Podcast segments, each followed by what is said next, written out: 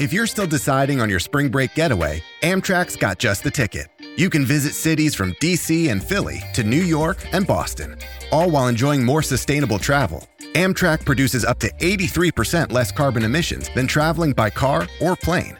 And did we mention the extra legroom and comfy seats? Book early and save at Amtrak.com. Click or tap the banner. Emissions comparisons vary depending on route and locomotive type. Restrictions may apply.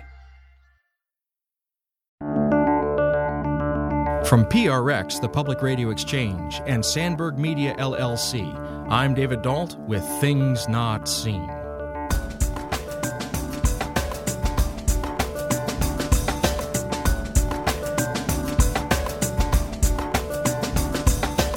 This happens in all kinds of circles where people will say, God has a plan for your life, and I'll tell you what that is.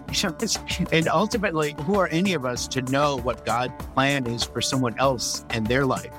And I say in the book that can be considered even a little theologically arrogant, you know, to say that to someone else. When instead, I think each of us has human agency, and each of us should discern uh, our future for ourselves.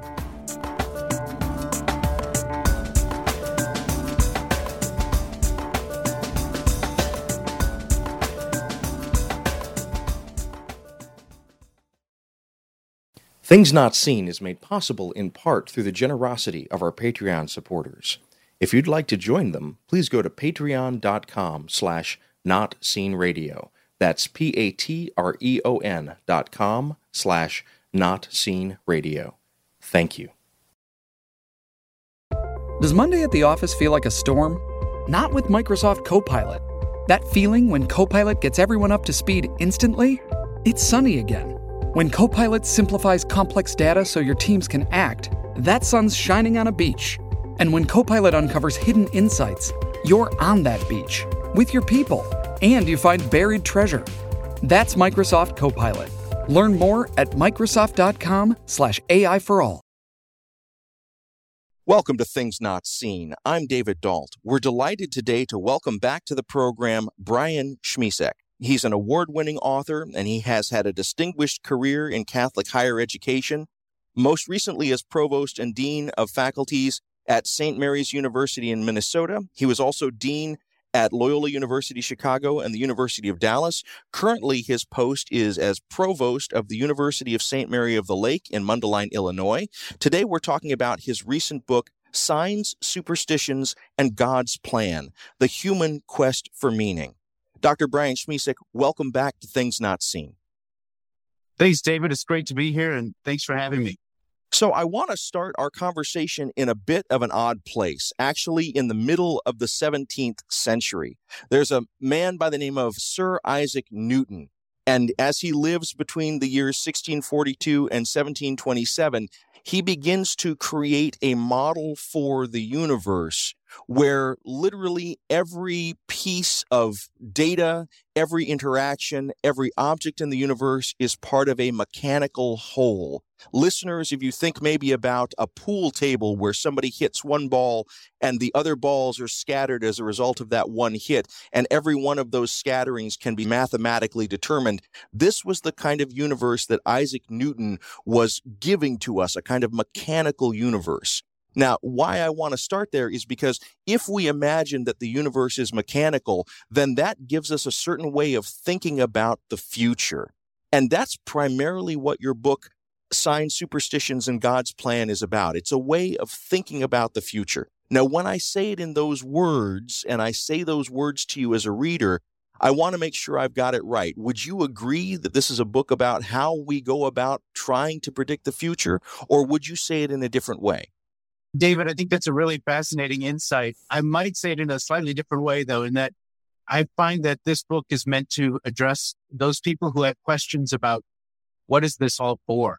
And what is the purpose of life? Does my life have any particular meaning? Am I on a plan? Am I following God's plan? Or is there a plan that I'm supposed to follow? In the preface, I say that I wrote this to my 20 year old self because at that time I had those kinds of questions. Am I supposed to meet somebody? Am I supposed to have a family? Am I supposed to do something else with my life? And I think that many of us wonder those things.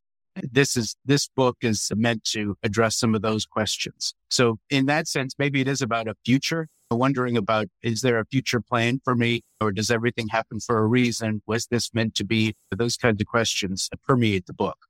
I'm so grateful oh. for that clarification. And if I'm hearing you correctly, that kind of universe that Isaac Newton imagined, where every action could be mapped both from its its history, its trajectory, into a future where it would end somewhere, that's a fundamentally different kind of question than the one that you are trying to write to your 20 year old self. And let me explain what I mean. Because if we live in Isaac Newton's mechanical universe, then there really is no point in reassuring your 20 year old self. All you need to say is just keep existing. There is nothing that you can do to change any outcomes. And if you try, you're simply going to be pushed back into place by the mechanics of the system. There's no point. Don't worry about it. But what I'm hearing you saying is that your 20 year old self was worrying about it and thought that maybe we were living in a different kind of universe where our choices had some kind of impact on the way that things unfold. Now, when I say it to you that way, am I getting what you're meaning or would you say it in a different way? No, I think that's really approaching it. One of the things that I do in the book is try to use a lot of examples from modernity. And so I think one of the movies that I cite in there is uh, Back to the Future. And you remember that movie from, I think it was 1985, where if something had happened slightly differently, what would the effects have been? Maybe if, you know, McFly had stood up to his antagonist, he would have had a great life with this beautiful wife and wonderful, loving children into the future. Uh, but then Marty McFly was born into a life where his dad maybe hadn't stood up to the antagonist.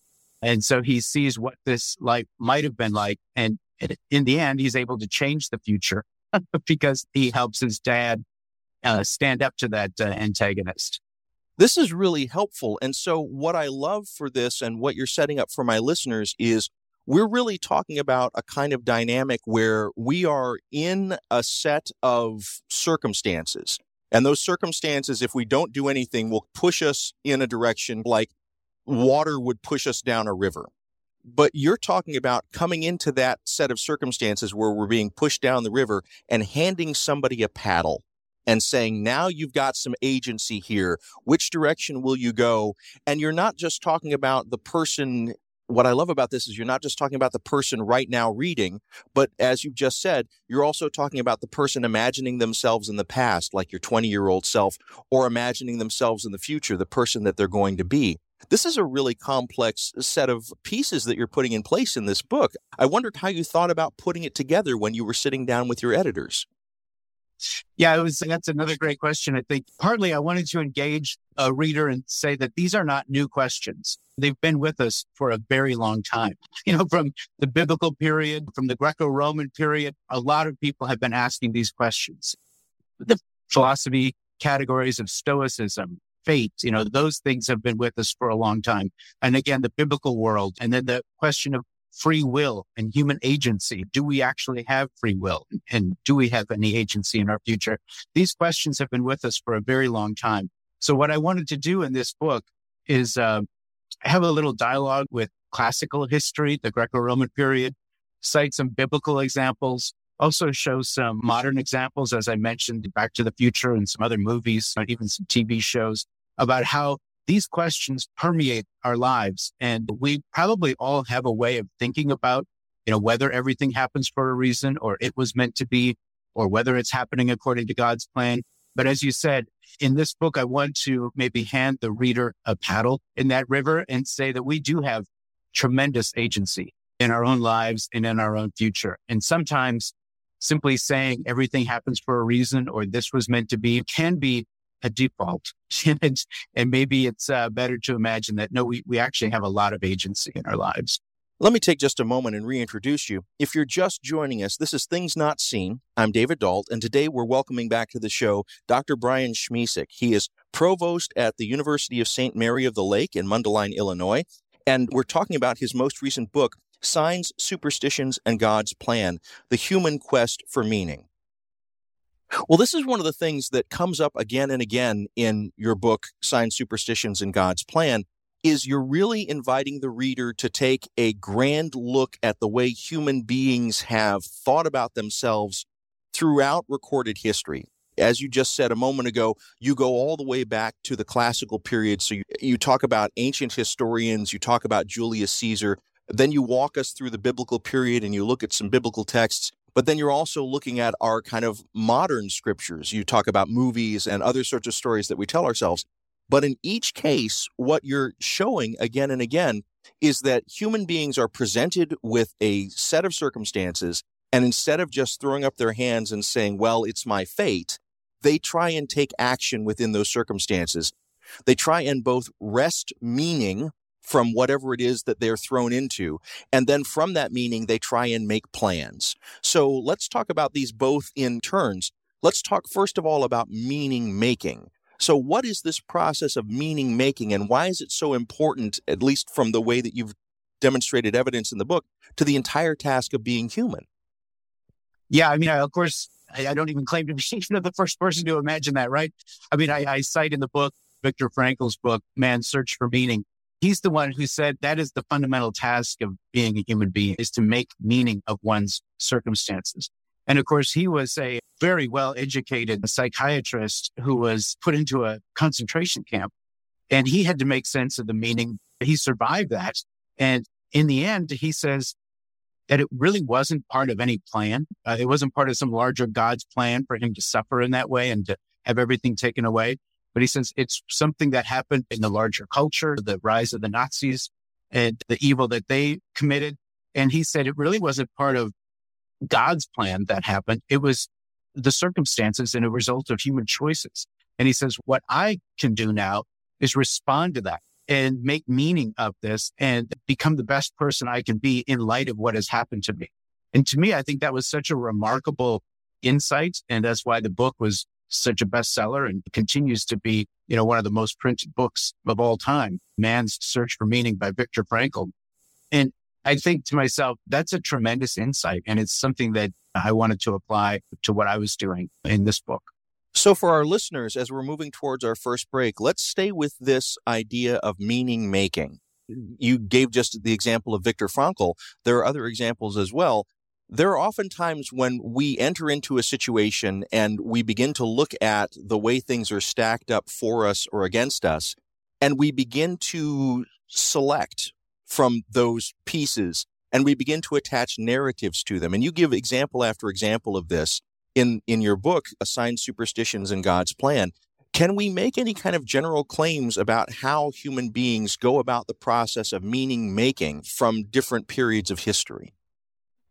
Yeah, I think, you know, what one thing that I try to point out is that we make meaning based on the categories and circumstances that are available to us.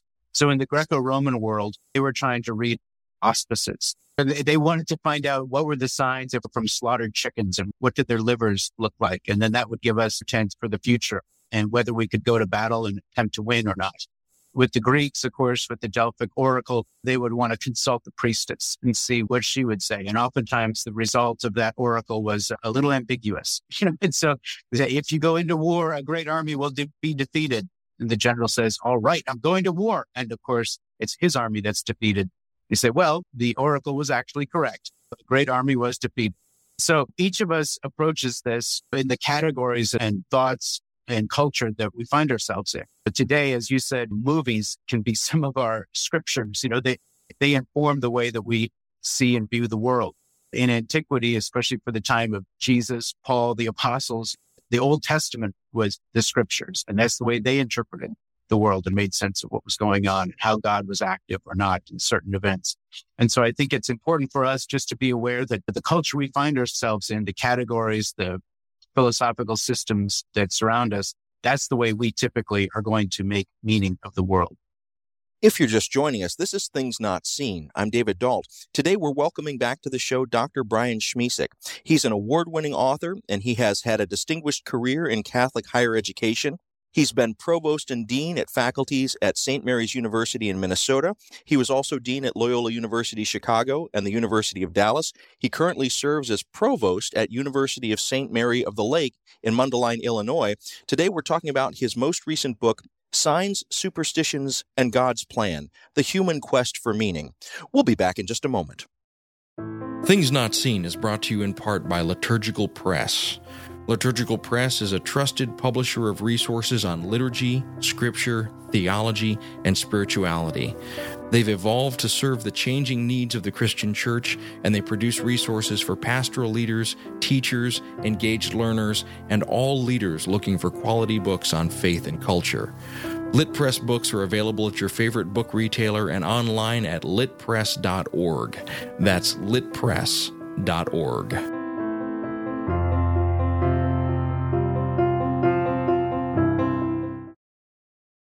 Find a fresh take on a fall getaway to Wilmington, North Carolina and beaches. Enjoy hiking trails in a state park, fresh seafood with a side of live music, and fall festivals galore. Then live it up along the Riverwalk in Wilmington's historic downtown. With three island beaches, Carolina, Kure, and Wrightsville, and a vibrant downtown, you get the best of the Carolina coast all in one place. Plan your fall getaway at WilmingtonandBeachesVacation.com. Welcome back to Things Not Seen. I'm David Dault. If you're enjoying these conversations, please go to our website, thingsnotseenradio.com. There you'll find 10 years of these sorts of interviews and discussions, all available for free for your listening pleasure. Today, we're delighted to welcome back to the show Dr. Brian Schmisek. He's an award winning author who has had a, a distinguished career in Catholic higher education. He's been provost and dean at faculties such as St. Mary's University in Minnesota. He was also dean at Loyola University Chicago and the University of Dallas. He's currently serving as provost at the University of St. Mary of the Lake in Mundelein, Illinois. Longtime listeners will remember that we had him on the show before to talk about his book dealing with uh, traveling in Rome from a biblical perspective. Today we're talking about his most recent book, Signs, Superstitions, and God's Plan The Human Quest for Meaning. So let's take up where we left off in the last segment. I really want to dig into this part of your title of your book, this notion of plans. And maybe let's start with God's plan, because I think that is a phrase that is very familiar to a lot of our listeners. When we use a phrase like God's plan, what do people generally mean when they begin to talk like this? Boy, that's a great question. And I'll tell you, I, I don't know exactly what everybody means by it, but I know that it's so popular. There's a whole cottage industry around God's plan. One of the things I bring up in the book is that there was a website about Christian dating and it was, you know, God's plan for your spouse can be found here. Wow. You know, what a great tagline. You know, I mean, of course I'm going to go to that website if, if God's plan for my spouse is going to be right there there's another, you know, cottage industry of books of God's plan for your suffering, God's plan for your life, God's plan for your house, God's plan for your career. It's a great way to sell things, I think. And, and maybe that's why it's part of the title of my book. But the idea that God has a plan just for you, I think that that's become so pervasive in our American culture that's very individualistic. One of the things I point out in the book is that even in the New Testament, the term God's plan is really made popular by Luke. Luke is the one writing a, with the Greco Roman audience in mind for whom those terms make a lot of sense. But even in the Old Testament, there's not a lot about God's plan. And what there is, is primarily in Jeremiah and also in Isaiah about God speaking to the exiles who are in the Babylonian exile. And he says, I have a plan to bring you back. I have a plan for your prosperity. And of course, for us in the United States, that's often picked up by what we call the prosperity gospel preachers and say, see, God has a plan to make you prosperous. And I said, well, is that what that means? I, I know it was addressed to a letter to the exiles in the book of Jeremiah. And, but those people were taken out of their homeland and they were suffering under Babylonian captivity. And God's plan was to bring them back and make them prosperous. And of course, people today say, and that applies to you you know, God has your plans in mind and he wants to make you prosperous. So getting back to your original question about what do people mean by God's plan? Boy, I don't know that it's such a rubber band concept. It, it can apply to almost uh, anything. Well, what I like about that answer, and thank you for kind of going into detail there, is we can look back at other points in kind of Christian history. We could look, for example, at the Puritans, who were a strong strand of a kind of Calvinist theology. And we might say that they would describe God's plan not necessarily in positive terms. They might say, it's God's plan for most human beings that they will suffer and be damned. And that's just how God chose to love us is that most of us will be damned and a small number will be elect.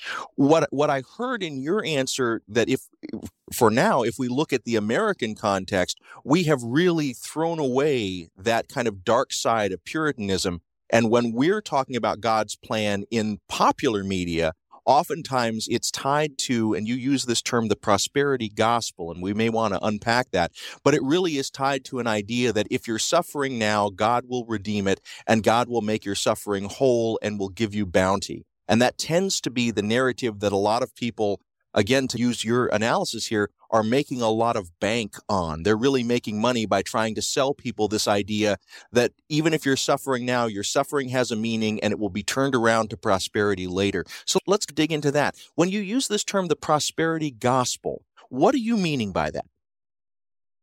Well, I think that's a pretty common term today. You know, it's by uh, a lot of preachers who will preach prosperity. that God wants you to be wealthy, healthy and whole. And if you're not, you know, that's his plan for you. And if you subscribe to the website or attend my church, you'll find out how God's plan can work for you to make you wealthy, healthy, and whole. The challenge is that doesn't really conform to the scriptures. the scriptures, especially the wisdom literature in the Old Testament, wrestles with the question of why do bad things happen to good people? You know, that's the whole story of Job.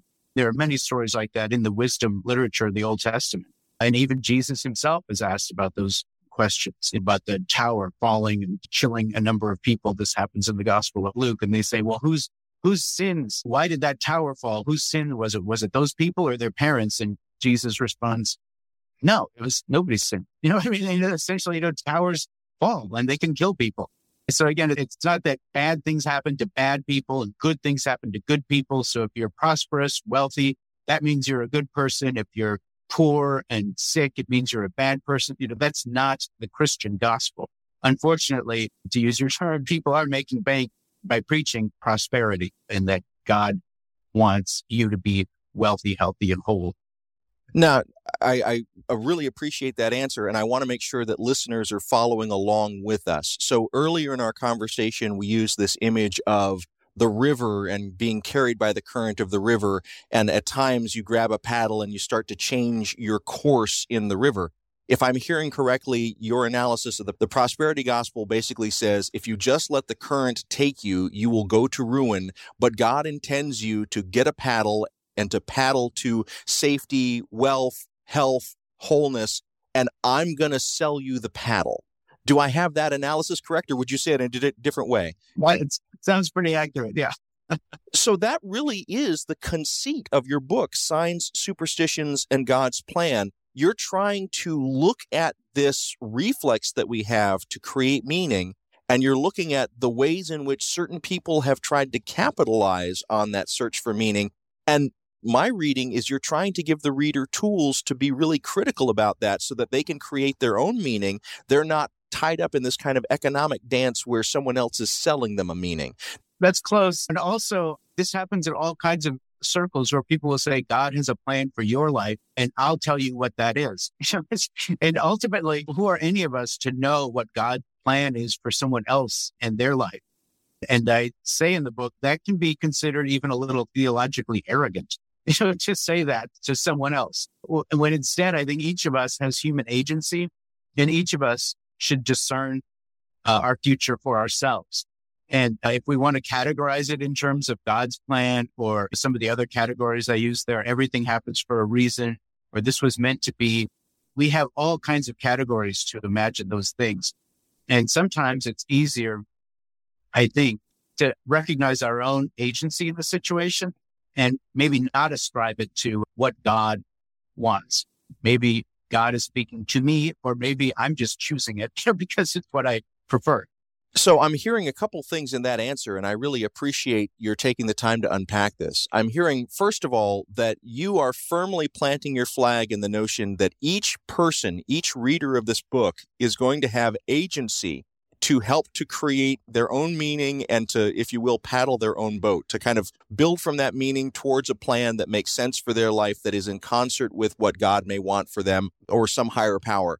I'm also hearing that there are those that want to come in and interrupt or short circuit that process. They want to impose their story on that that very individual process of meaning making and you're trying to both empower readers to take command of their own destiny, their own meaning making, and you're trying to interrupt that reflex that wants to pass that responsibility off to somebody else, whether it be a guru or a shyster. Now, when I say it that way, does it sound right, or would you say it in a different way? Right. No, I think, it's, I think that's accurate. Yeah. Whether it's a guru, a shyster, or even someone, you know, who's maybe has your best interests at heart, but doesn't know you that well.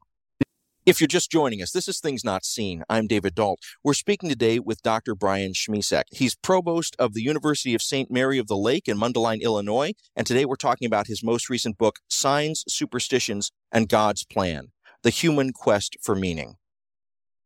So you used a phrase a moment ago that I want to circle back to. You used the phrase theological arrogance. I wonder if you would dig into that phrase and unpack it for me and my listeners. When you say that, I could imagine a couple of meanings to attach to that. What do you mean by that phrase? Well, I would just say that, and I want to be careful how I say this, but anyone who's claiming to know God's will for another human being, I just would invite that person to, to reconsider that because I think that it's really important that we have some theological humility but for me to tell you, David, God's plan for you is this, or God's plan about this radio show is that. Do I really know God's plan that well that I can tell you, you know, what it's going to be? Uh, I think that can be bordering on theologically arrogant. And so I would just invite us to be a little more humble about knowing uh, God's plan for other people.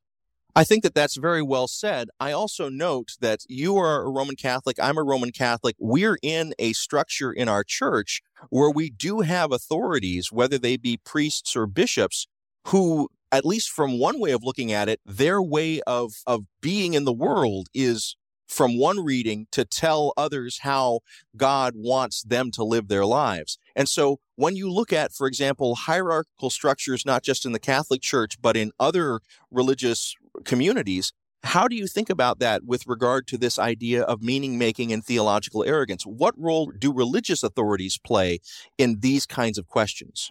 That's a great question. And I'm happy for the chance to clarify the thought a little bit. So I think that in many ways we can say with probably with uh, a solid understanding that God wants there to be justice, peace, those kind of good qualities in the world.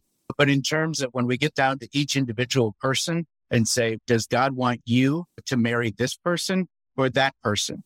Does God want you to drive this car versus that car? You know, does God want you to live in this location or that location? There's where I think we can be approaching a little bit of a theological arrogance. Other than God wanting peace, justice, humanity to live in solidarity with one another, for the poor not to be ostracized or marginalized or taken advantage of. Those are the broad principles that we find in the scriptures that I think are best preached. But when it gets down to this group of people over here, God's plan for them is to do X, Y, or Z. I think that's where we get into a little bit of pickle. So, what I'm hearing you saying is that there is a kind of gray area, and there's an area where it is proper to listen to religious authorities, but also when we get below that gray area, it can be almost too fine grained, almost too detailed. So, let me then ask you questions like if we're going to talk about a religious authority telling us where to spend our money or what candidate to vote for, is that above the gray line or is that below the gray line in terms of too much intrusion? Yeah, yeah, I would say that's obviously too much intrusion, you know, or God wants this person to win the election and not that person to win the election. That that gets a little too problematic, I would argue. Well, and so when we make those kinds of distinctions, it seems like even though you are not explicitly talking about this throughout the book, that this really is an invitation for readers to examine their own consciences and to really think about the way in which God is interacting with them or some higher power is interacting with them or the way that they're arranging the world, they need to have a moral position and they need to think deeply about what that moral position asks of them for their present and future actions. Now, am I hearing that correctly, or would you say that in a different way? No, I think that's accurate. I would also pivot just a bit to say that in the book, I also engage a number of um, atheists and I try to look at them from a positive point of view and to say, as you noted, David, I'm Roman Catholic, you're Roman Catholic.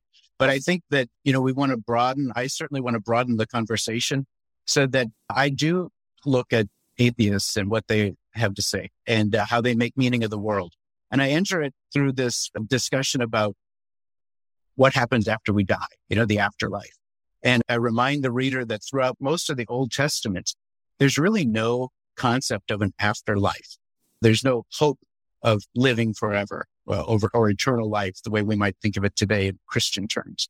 And so we can understand a lot of thinking around what is life like if we don't posit an afterlife from reading the Old Testament scriptures, because they were perfectly content to lead their lives without hoping in an afterlife. And in, in that respect, I think that's where we get some insight too from modern atheists. And the insight that I get from them and bring out in the book is that we can live a life of gratitude. We can be grateful for what we have today and not so focused on what life is going to be like in some eternal life or some afterlife, but what is the life that we want to live today? In the book of Sirach, it talks about enjoy life, have a glass of wine, you know, and uh, be merry because this is the world that God has made for us. And I think that there's a lot of insight there. And so it, I guess what I'm trying to say is, even though, David, we've been talking about this from a faith point of view and God's plan, I think the book also engages those who would not think about God's plan and who would say, you know, I'm, I'm in the universe, but how do I make sense of this without resorting to a deity or a higher power, as you put it? This is such a helpful reframing. And I just want to lift up to listeners what you just did. So we've been talking almost exclusively in religious terms and higher power terms. I really love that you have also brought in the insight from contemporary atheists because we're talking not just about a way of being religiously towards the future, but also ethically towards the future of having a set of commitments that help us to orient and understand the here and now and make plans towards the future. That's not exclusively religious, but it is generally human. Am I hearing that move correctly? Yeah, yeah, I think so. And of course, going back to the classical world, right? They might be thinking of the gods, but they weren't thinking about Jesus. Cicero certainly wasn't. And he wrote a whole book on divination because he also recognized that some people thought that they could discern signs in the world and know what was going to happen, what the gods, you know, had in mind or what the universe uh, had in order. And ultimately, Cicero says, no, the gods do not know the future. That's what Cicero would say. Chance does exist in the world.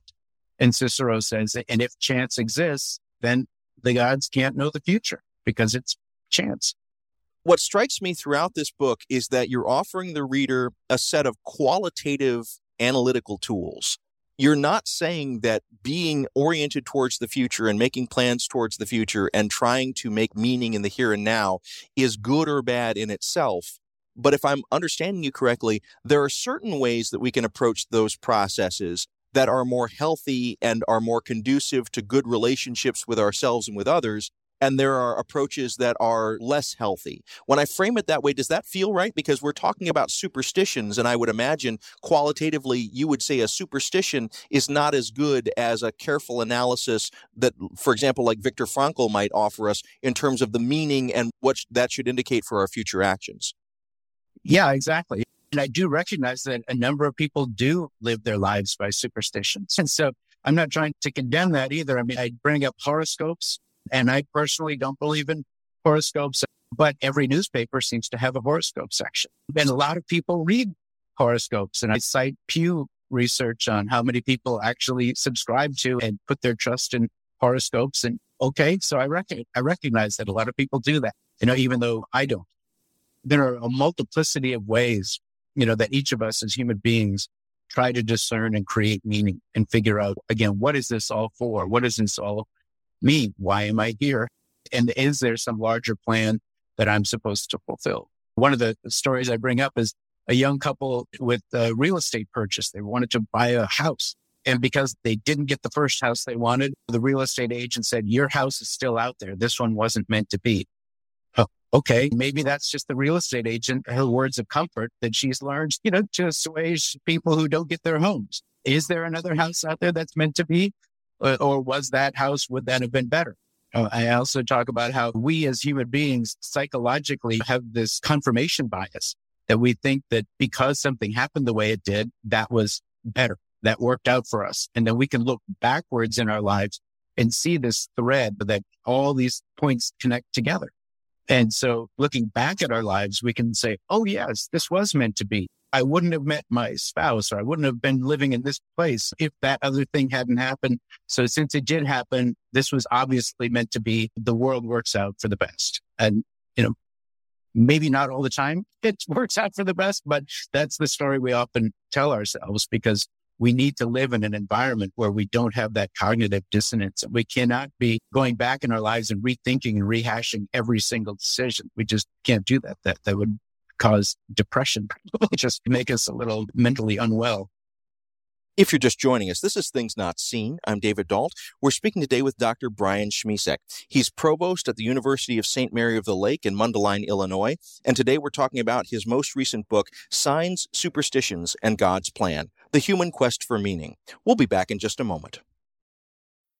How do you make a vacation last? How do you hold on to the joy, the clarity, the calm? Easy. You go to Aruba You'll spend your time relaxing on cool, white, sandy beaches and floating in healing blue water. You'll meet locals brimming with gratitude for an island that redefines what a paradise can be. You won't just feel great, you'll feel relaxed, renewed, and ready for life. That's the Aruba effect. Plan your trip at aruba.com. Welcome back to Things Not Seen. I'm David Dault. Each week on our program, we bring you a rich conversation about culture and faith. If you're enjoying these conversations, please go to our website, thingsnotseenradio.com. There you'll find 10 years of these sorts of interviews and discussions, all available for free for your listening pleasure. We're delighted today to be welcoming back to the show Dr. Brian Schmisek. He's an award winning author and he's had a distinguished career in Catholic higher education. He's currently provost of the University of St. Mary of the Lake in Mundelein, Illinois. And today we're talking about his recent book, Signs, Superstitions, and God's Plan The Human Quest for Meaning. Well, as we've been talking about all of these different aspects of meaning making and plan making in the human condition, both from ancient history up to our contemporary times, one thing that I'm struck by again and again is that we're talking about the way that time works in human life. And the real place where that became crystalline for me was earlier in our conversation where you said you're really writing this book to your 20 year old self. And I want to think about that for a moment because we're here in 2022. You're looking back imagining a self that existed in the past. And I would think that self that existed in the past also was looking forward, imagining a you in the future. You've got no way to actually connect those two individuals, and yet they are related and connected. We're talking about an interesting dance of imagination here. So I guess my question is what role does imagination play in meaning making and plan making for you? Yeah, that's a great question. I think it, I think it plays a great deal for me, and I'm sure it plays a great deal in, in, the lives of others to imagine the various futures and especially to look back in the past. One of the things that I, I mentioned in the book is that, and, and it's kind of a joke among some of our, when our kids were young, they would say, just imagine if I had a different dad or a different mom. Wouldn't my life be different? And I would say to the kids, actually, you wouldn't be here, you know, because the only way that you exist is because your mom and I came together. If there were a different dad, then you would not be here. And again, this is something that I bring out extensively in the book is that we are all a product of our DNA. and, uh, and it gets a little biological, but there's absolutely no way that I could have been born at a different time or to different parents or to a different location because I'm totally dependent on who my mom and dad were. And each of them, they're dependent on who their mom and dad. And all through history. And so the fact that each of us is even here is a miracle.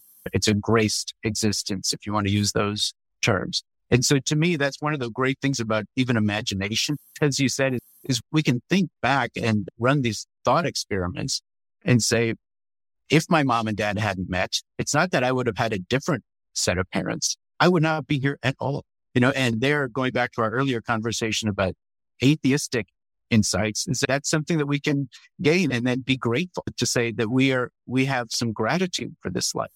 It's completely unearned. And in that way, I think that folds back into a Christian theology of grace and the gratitude for what we have freely that's unearned. What I love about what you just said is as you state it that way, it begins to sound a lot like that mechanistic universe that we started out talking about from the 17th, 18th century, Sir Isaac Newton and the billiard balls. But what I love about your book, Signs, Superstitions, and God's Plan, is that you don't just leave it there in that kind of biological determinism, but you also interweave that with other stories for example, a young child named Paul, who's born in 1941, and his parents move from New Jersey to New York City. And in the process, Paul Simon is in the neighborhood with Arthur Garfunkel. And one of the greatest songwriting duos in the world is born from that close association. But you point out that never would have happened if the parents hadn't made the choice to make that move. So there's determinism, but there's also choice and will in this. Yeah, exactly. Yeah. Free will and human agency plays a tremendous role in our lives. And so we can look back and say, oh, Simon and Garfunkel, that was meant to be. But then if we go back to the 1940s and say, did they really need to move to that neighborhood? The Simon parents? And they didn't. You know, they, they had free will choice and they chose to move there. And then Paul Simon met Art Garfunkel in grade school.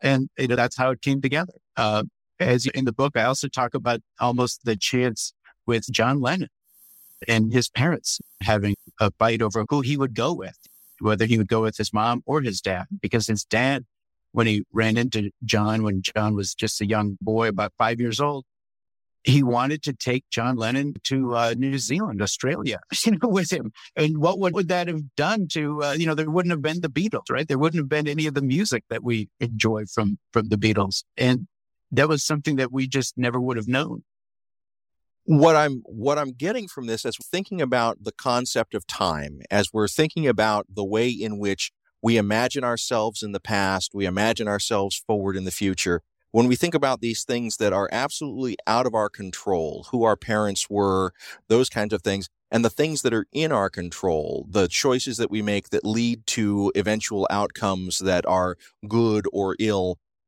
one of the things that really strikes me about the entire process that you're doing in your book, Signs, Superstitions, and God's Plan, is that, and this is going to be my word, not yours, but this feels to me like it's therapeutic, like it's designed to allow readers to look at the sweep of their lives and to accept that certain things were out of their control, certain things were in their control, and that in every circumstance, perhaps they made the best choices that they could at that time.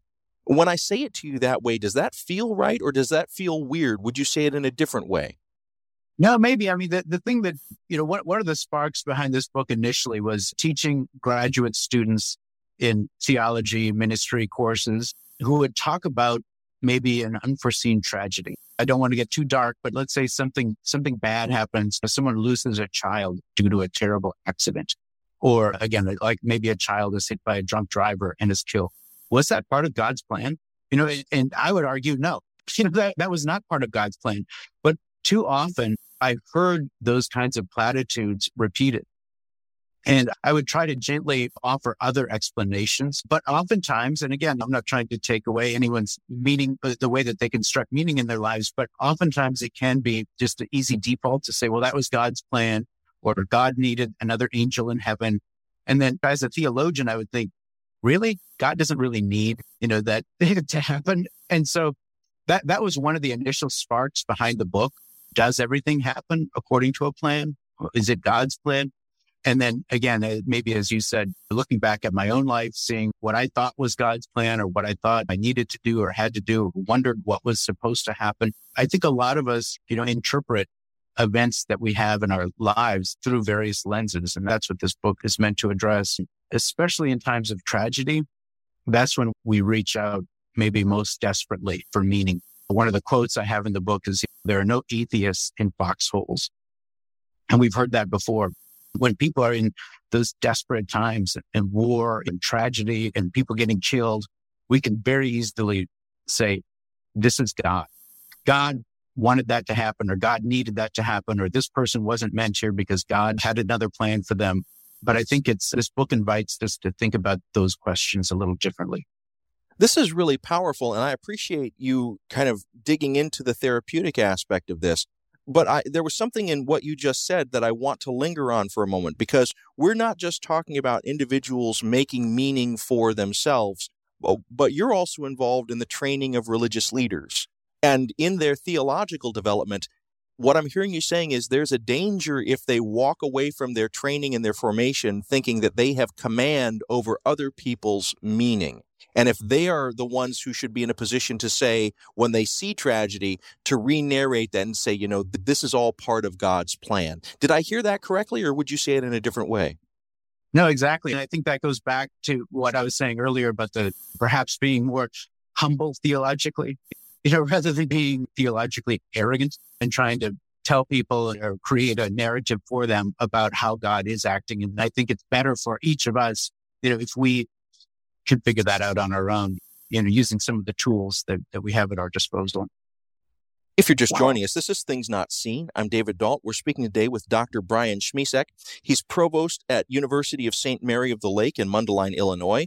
Today we're talking about his most recent book, Signs, Superstitions, and God's Plan, The Human Quest for Meaning. So, as we move towards the end of our conversation, I want to start to ask you about the concept of surprise and what role surprise plays in meaning making if I'm understanding your way of thinking about this, is one of the goals that we are trying to move towards as we get to healthier and healthier meaning making. Is one of the goals to better lock down our future and make our plans more accurate and predictive? Or is the goal to make ourselves more flexible and open to being surprised by the events that come? Yeah, that, that's a very interesting way of putting it. I would say that if anything, the goal is to recognize our own agency. Again, just to go back to that term, maybe to be open and flexible as you described. And so not thinking that there is a firm fixed plan that I am to follow, but instead my agency has a lot to do with it. One of the parables I like to use is the one where Jesus talks about three people each given different sums of money and what did they do with it? The first two invested it, made more, and then the third one buried it in the ground. And to me, it's a fascinating parable because it's not as though in the parable, the person who gives them the money isn't saying, here's how I want you to invest it, just giving them the money. and it's up to the individual to decide what to do with what they've been given. And to me, that's a great metaphor for this book. You know, it's a parable for what I hope people get from this book is that we've been given something and it's up to us to create something out of it. And it's not as though the master, the parable is saying, here's how I want you to use the money. But instead, it's up to us to figure out how we're going to use the money. And the person who's punished in the parable is the one who just buried the money and didn't use it for anything. So I think it's not as though God is saying that we have to invest it this way or that way. It's just that we need to invest it. You know, we, we need to use the gifts that we've been given. This is really helpful to me. So when I hear you saying that, you're reading that story of the three who are given the money and two invested and one chooses not to invest it. If I'm hearing you correctly, that's a story about agency. And the reason why the third one was not as praised as the first two is because that third one abdicated their agency, refused to do anything, and just let the flow of time take them rather than making a stand in one direction or another. Does that sound right, or would you say it in a different way? Yeah, I think that's right. In that third person, you know, what, what happened was their money get given to the first two because the first two are going to do something with it. The third one, you know, who wanted to just save it and bury it in the ground ended up with nothing. Well, and this reminds me as well of that story from Moses where he says to the Israelites that he's leading, I put before you two choices, death and life, and I urge you to choose life. And this really brings us back to what I think is the moral persuasion of your book, Signs, Superstitions, and God's Plan. You're not saying to the reader, if I'm reading you correctly, that every choice is equally valid. You do have a stake in certain types of choices and certain ways of owning our agency. If I'm reading you correctly, you would say certain ways of being active in meaning making are better than others. Does that feel right to you, or would you shy away from that?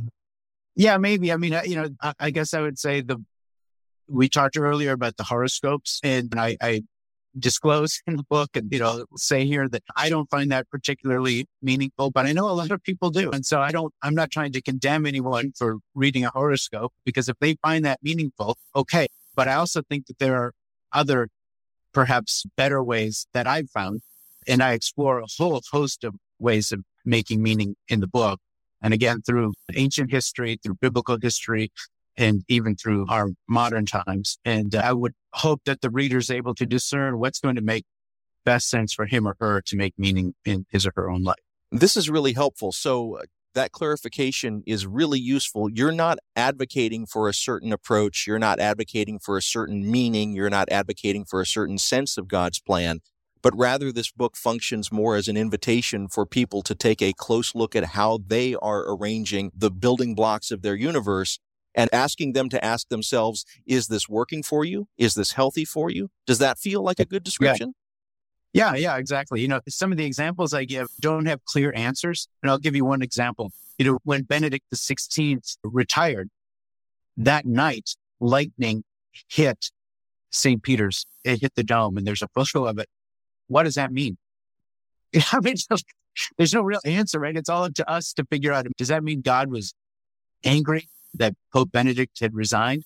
You know, another lightning story I like to share is when uh, when John Lennon, to bring it back to him, when he said in the summer of 1966 that the Beatles were more popular than Jesus in Longview, Texas, they organized a Beatle burning where they were going to burned all the Beatle records and they encouraged all the teenagers to come together and have this nighttime bonfire where they would have a conflagration of all those Beatles paraphernalia.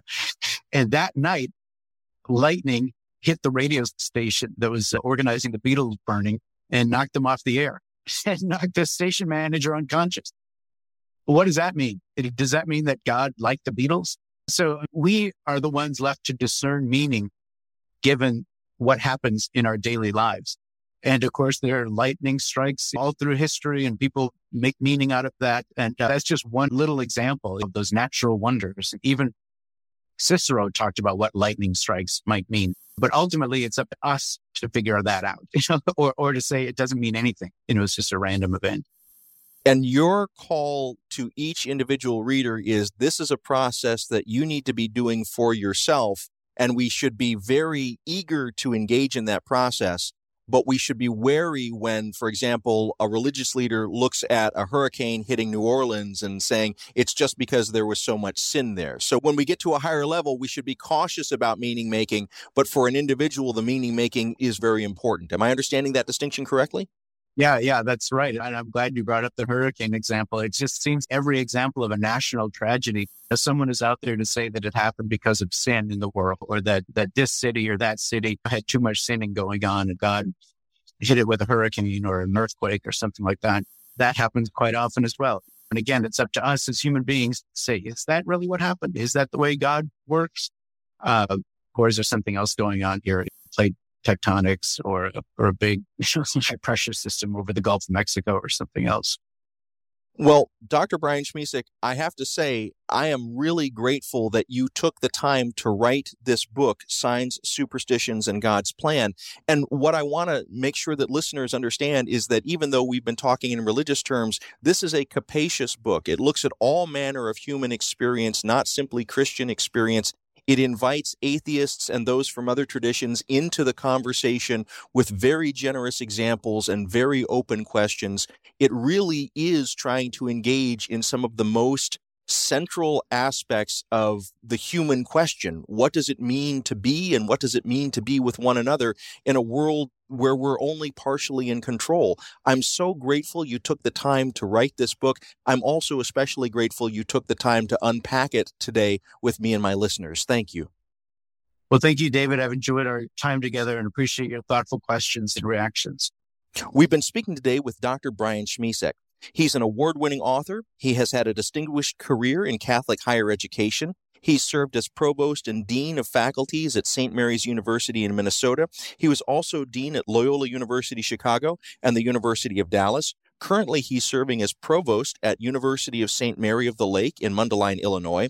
We've had him on the show before to talk about his work. Today, he's been talking to us about his most recent book, Signs, Superstitions, and God's Plan The Human Quest for Meaning.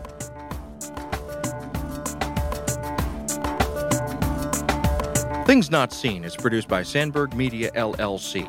We're distributed nationally by PRX, the Public Radio Exchange. Today's show was recorded at the William Adams Studios in beautiful Hyde Park here on the south side of Chicago, Illinois.